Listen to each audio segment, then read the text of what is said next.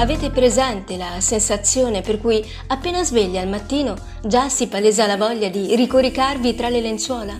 O non è depressione, piuttosto un latente senso di abulia, quel non so che che secondo The New York Times ci accompagnerà lungo l'intero 2021 e che in slang prende il nome di languishing, sorta di derivazione dall'italianissimo languire la velata, più o meno, stagnazione in cui ogni giorno appare del tutto simile al precedente, un po' come quando piove i vetri appannati ci impediscono di ricevere una visione netta di quel che è fuori.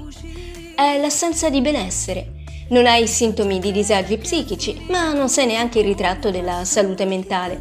Non funzioni, insomma, al massimo delle tue capacità come se all'improvviso qualcuno spegnesse l'interruttore delle motivazioni e pure la propensione a vivere hic et nunc venisse meno. E la visione niente affatto felice è in prospettiva. In sostanza, la sintomatologia del disturbo è tale da rimanere latente anche per un tempo protratto.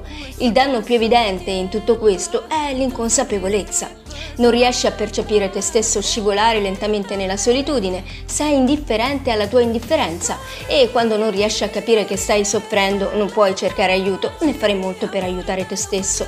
Assioma che fa rima in men che non si dica con il termine invischiante. Si procede su un terreno scivoloso e non tutti possono dirsi esperti equilibristi.